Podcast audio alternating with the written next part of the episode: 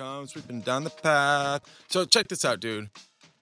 I'm So- here in Oklahoma, right outside of Stanley Draper. I've mentioned that to a few people a few times, but I found the mother load of rose rocks, bro. Nice, dude. I What do you got? some big ones. I got some Dude, little it's crazy, ones. man. That's I got- awesome. I, dude, I got. At this point, I got more than I can even handle. Like, I'm sorry you can't see them so well in the light, but Rose Rocks, it's the state rock of Oklahoma, and you can only find them in Oklahoma in a small patch of area. So, I have seriously hundreds of them, bro. Hundreds. Wow. So, That's I'm crazy, in Oklahoma. man. Man, speaking of Oklahoma, man, let's just talk about that win for one second because to me, like, it's one of those things where you look at the stats, right? And you see that they went on the uh, Dallas Mavericks went on a 30 0 run. And then you look at the two players that we essentially got from Dallas last year Mm. Bertans and Cason Wallace, Yeah. and they scored 30 points. Hmm. So there's something there, guys. man, I think Cason's a great Bertans is a great guy to talk about. Um, but really, like, it's just a next man up mentality.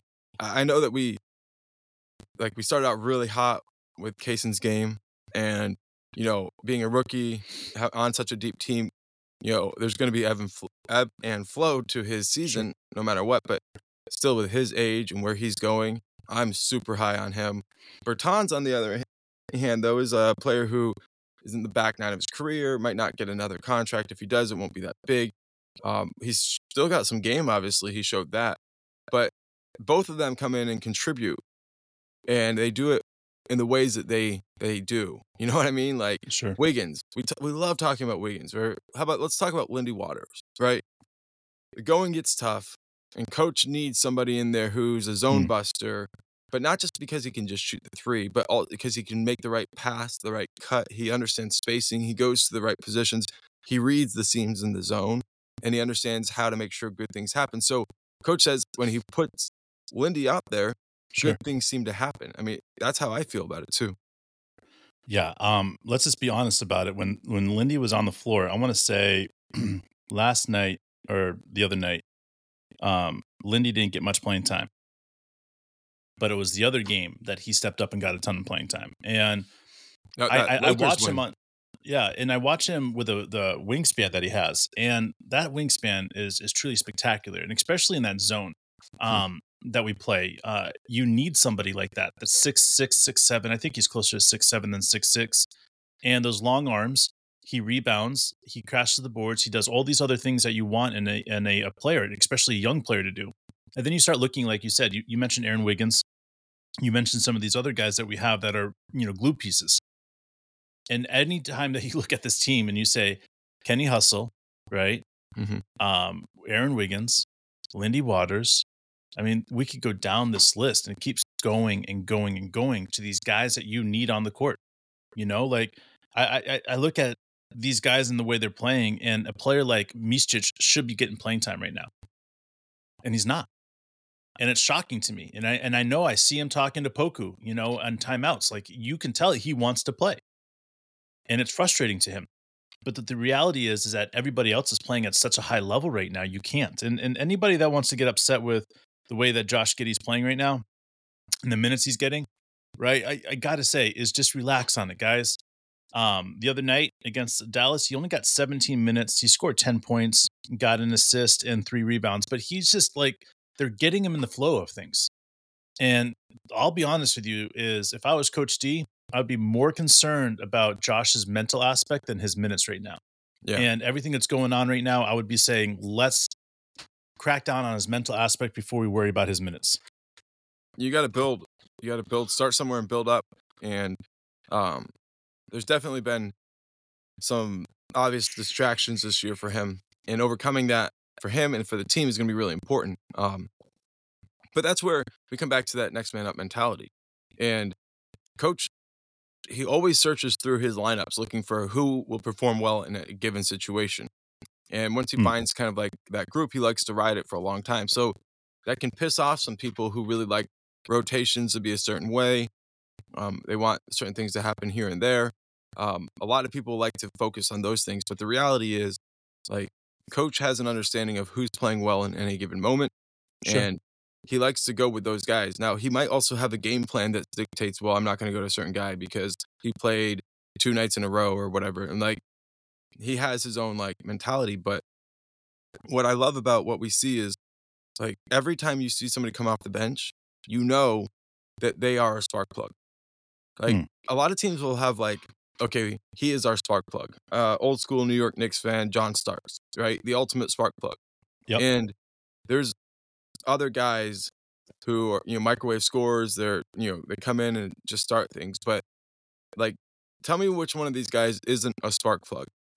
Uh, Wiggins, Waters, Kenny Hustle, Jay Will, Isaiah Joe, Bertans the other night was an absolute torch, man. It was an unbelievable three shots, six, I think, fifteen points or something like that. Something unbelievable on three 11 shots. minutes. Yeah. Like, um, and like that's that's the makeup of this team. Now, we like to think this team has a chance to do, as we've said since what, like before the season started, fifty-five plus wins. Sometimes I get carried away and say sixty, um, but like for this team to be in a sixty-win team, like right now they aren't. They just aren't. It's not. It's not right. It's not there right now. Um, but they have the pieces to be. It could happen next year. It could happen in two years. It could happen this year. But what would have to happen? Um, have have to happen for it to happen this year would be, um, what? Dave, you tell me. How do we get to the point where this team is clicking at a sixty-win pace? Well, I mean, you're going to have to get Chet up to averaging above 20 points a game. You're going to have to get J Dub averaging 20 pl- points a game. Um, and Shai needs to be in that 30, 30 um, point sweet spot. All that seems Then- reasonable. And then you need to have a bench Mhm. that can put out. Um, and I'm talking like a classic 1970s porn put out. Like this needs to be something where it's so elite, so high level.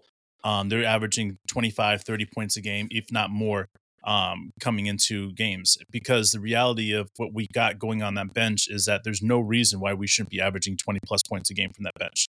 And if we are doing that from that bench, that means that we can pull out any one of these guys, these starters, and replace them with some guy that can score five points in the time that they're out of the game. And that instant offense, that offense that we're doing and that we're looking for is is, is special. So um, those are the three things I'm looking at. Chet, J Dub, our bench. right our defense has already shown signs that it can be that level like um the difference between where it's at right now and what it needs to be at 60 wins is like you need to know what you're going to get when you come into a game automatically um Yep. another thing that i would say like giving up a 30-0 run that's not indicative of a team that's going to win 60 games like Sure. um, when you have a team down by 24 you're going to close that game without putting your starters back in that's But- but- that's a but 60 hold win team Hold on. Freak things happen throughout the NBA season. And and, and I want to say that giving up 30 points in a row like that, that should have been a nut kicker. We should have lost that game. absolutely But to be able to rise above, be down six with two minutes to go in the game after just losing, uh, you know, 30 points in a row, to be able to get do that and then all of a sudden take a deep breath and go out there and put major points on the board really in the last two minutes of the But- game. uh, before you go, I want to keep this conversation going, but I think there's a lot of people that think, okay, if you give up 30 points, statistically, like you're not going to give up 36 in a row, so maybe we should have won the game. But that's just not how it works when the pressure of the fourth quarter and you're out of way goes. Like once you start bleeding, um, you're supposed to like a, a fighter that that gash is supposed to keep opening and it's supposed to take you out of the contest. Like that's they were they were supposed to land the knock, knockout blow. They were. They had an opportunity to, and they missed a three. You know? So to me, like this is a, the that- moment where the- Would that would that been enough though? Like we, we went from being down six, we could have been down nine, but we ended up winning by six. So was, I mean, we could have still uh, but- won. we could have still won. But to me, like when a place is rocking like that at home, Mhm. Coach D, this is what I love about Coach D. Coach No D gambled last night. All right. What did Yeah. he gamble with? Let me tell you what he he gambled with a game. All Mhm. right. 30 points in a row. He's already called two timeouts in that 30 point run. He's got one timeout left. He says, all or nothing. Timeout. Three minutes to go. You motherfuckers get back in this game. Motherfuckers, we're not going to lose this game. We're down by, at that point, I think it was like two minutes and something seconds left, whatever. We're down by six points. And we came back and we won the game. And I look at that moment where Coach D pulls the guys together and says, uh uh this is not going to go down like this. And I think we scored. I I want to say we scored 17 points, 16 points, 15 points, something like that in that time period. I, I think You know, know, like- 17 3 is what I've heard. I think that's about right. And it's just insane, bro. Like to to me, looking at it and saying this is where this team was at. They're in the shit. You know, like nothing was happening. We couldn't buy a shot. We had all the guys on the court that should have been able to hit a shot. Nothing went down. Coach D calls timeout, recognizes that, hey, listen, we're not going to win this game if I save this timeout for wait later. We're not. How, how do you in that spot? Like, how do you? Okay, s- they don't have timeouts in you know boxing, but so say you get saved by the bell, ding, ding, ding, and then you're in the the fighter's corner. That's what it kind of felt like in those last three that last time out. Yeah. Right? You, you got one more Yeah. chance to get through to the fighter, and you're like, yo, wake up, wake up. What you need? One, two, bam, bam, dodge, dodge, knock, hit. Like it felt like that was kind of like the intensity of the moment. But how? What do you think was said by Bro, coach? I want to I want to say this as a coach, having one timeout left. Mhm. I want to tell you, like, if you guys know, if you're a coach, you know the same thing I'm about to say. You got three minutes left on the clock. You got one timeout left. If your team needs a timeout, you're not fucking taking that timeout.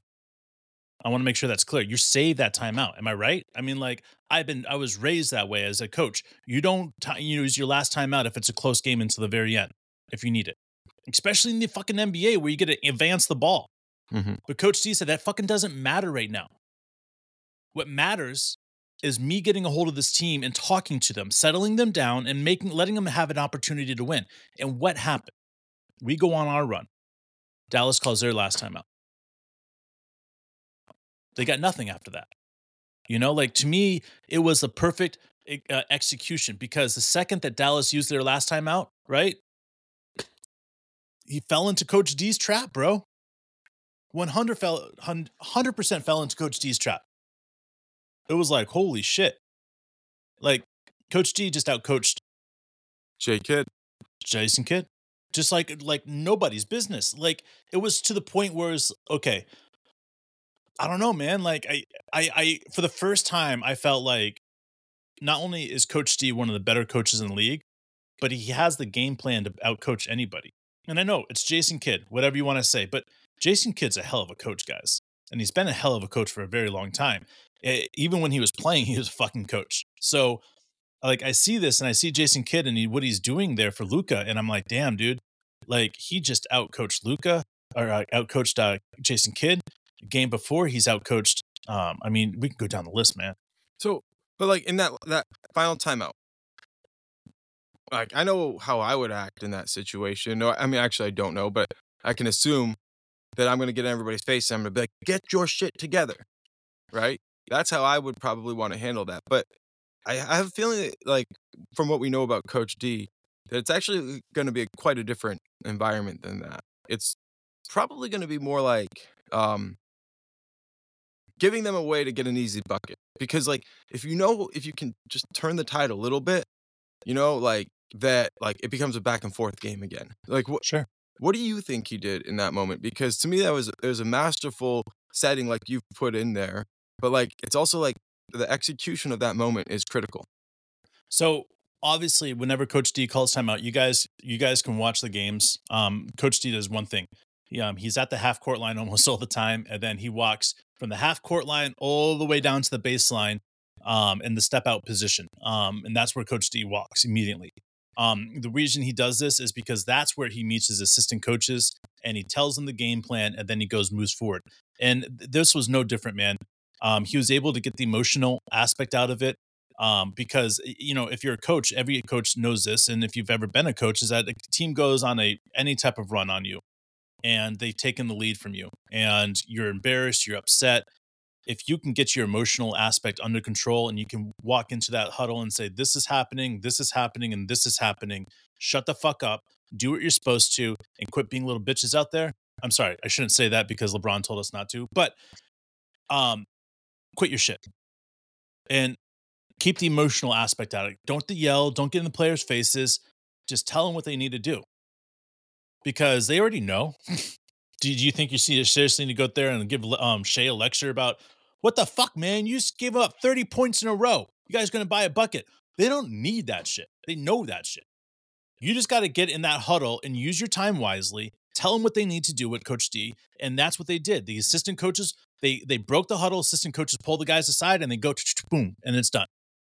So then the bigger question, right? They do film study, right? We should we should honestly rewatch the fourth quarter together live with our friends tonight or something. But we probably won't because it was really painful. But like I would love to to just get back together and rewatch it because sometimes when the emotions of it are happening, you can't really see what's going on.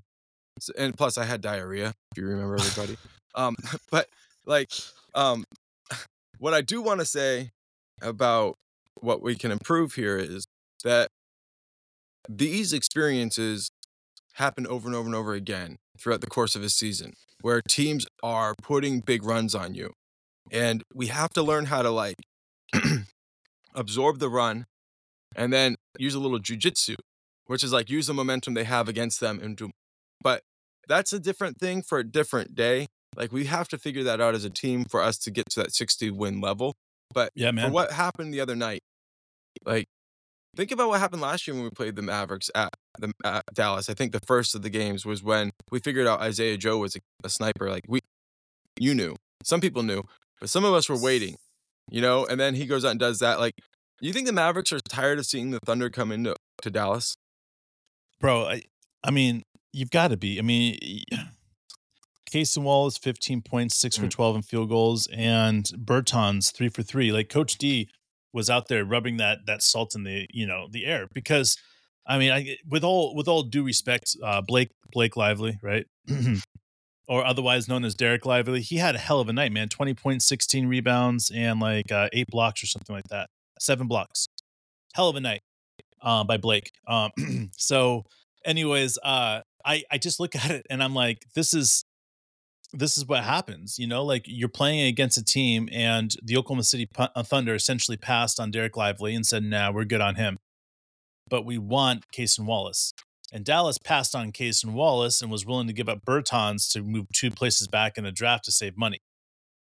So Dallas essentially hurt two people's feelings whereas Oklahoma City just hurt one person's feelings. And and between them all, I think that's it's it's self explanatory. Fifty points, an insane amount of rebounds, you know, like good basketball between them. And it's it's crazy to think that like you know this is why the NBA is so special. And we you know we've talked about this before, and it's it's one of my mottos, man. Basketball is a game about runs, bro. That's what it is, you know, like whether it's like diarrhea or just fucking runs, man. Like they just go up and down, they'll score 15 points in a row, then the team can't score. Man, I, I've been there. Man, I've been there to an extent where I've missed three wide open layups and we still couldn't score. So it happens, man. There's nothing you can do about it. I look at it and I have to say is that the team is designed that we limit our runs. Last night will probably be the worst run we'll give up in a few years. But the reality is, is that this team is designed to score during runs. You got Isaiah Joe, Bertans. These guys are make their own shots everywhere. You know, you got Shai, J Dub, Cason Wallace, Chet. Uh, you know, Josh Giddey can make his own shot. These guys are designed to do what it take, do what it needs to take to get into the lane and get their shots off. So I, I'm not too worried that this is going to happen again. So, like, us being able to learn from environments like this without having to experience the loss and like Yeah. the negative emotions from it. Like, Sure. it kind of feels like how we got onto that run in January last year, where it was like kind of steal a game here, steal a game here, and then all of a sudden, next thing you know, you're the toast of the town, right? Um, Yeah. I'm starting to feel some good vibes, bro. What are our games coming up? How are we feeling about those? I know that there's several against tough teams in December. We're playing, I think the Warriors was added to our schedule, but also Yeah. the Rockets. So I'm not too we got worried some about tough that. ones. I'm not. I'm not. I'm not going to sit here and I'm not going to lie. I mean, we got some really rough games coming up, but like if you've seen what's what's happened with this team, like I do, like there is a top echelon in the NBA, guys. There is a top echelon of teams in the NBA, and then there's a bottom echelon, and then of course the middle echelon. The middle echelon is the most amount of teams. And anybody that looks at this Oklahoma City Thunder team that says that this Oklahoma City Thunder team is in the middle echelon doesn't understand what this team is capable of doing. This team is in a top echelon in the West. And when you look at the top echelon in the West, there's three teams in that um, top. And at this moment, okay, And if you're looking at that and you're starting to circle and you're starting to like start to understand that the Oklahoma City Thunder is going to win 50 plus games. And there's only three teams in the West that are going to be able to do that. And it's going to be spectacular. And if you're looking at this in any other way, to me, December is our off month. All right, you guys, we get days where we get two ga- days, three days off in a row. Like it's been happening here for like the last week and a half now. Okay, guys, we've had like what three games in a week and a half. So Yeah. like we just have a lot of time on our hands. But when January comes, I mean, I kid me not, guys. It's going to be one of the worst Januaries, if not the worst month for any team. 17 games in January, guys. 17. Not just that, but they're hard games. We've got a ton of back to back games. And it's the reason why we're not playing some of the players that we're not playing, like Josh. You know, I, I get it. People are upset. Josh minutes are down. Listen, you're not going to be upset in January when he's averaging a shit ton of minutes and he's able to do that because we didn't wear him out in December. So just relax, put the brakes on, and recognize that this team is going to do some great things, and we're just all in the uh, the cheap seats right now, sitting back and enjoying it because there's a vibe happening in Oklahoma City. You know, like last night, man, for the first time in a long time, I saw a ton of Oklahoma City Thunder fans in Dallas Stadium, bro. Mhm. I saw a ton. And it was crazy because usually, bro, we don't see any Oklahoma City Thunder fans in Dallas, bro. We don't. But last night, you can start seeing the Chet jerseys and the Shai jerseys, bro. And it's so nice. You saw Kenny Hustle's jerseys in there, Mhm. Cason Wallace's jerseys. Like this is this is next level, man. It's really, really powerful to be able to see what this team is is is pulling into and, and becoming. So buckle up. This season is just getting started. So we hope you're having as much fun as we are. Oh, yeah, guys, before we go, thank you so much for all the thumbs up, the recent subscribers. You guys are amazing. You guys really uh, make us feel good. There's been a lot of hate uh, around Josh Giddey recently and the Oklahoma City Thunder community to all those people that stood up for Josh. And we've recognized that our numbers um, have gone up and we've gotten a lot of uh, likes and a lot of subscriptions. So thank you all. We really do appreciate it. See you soon.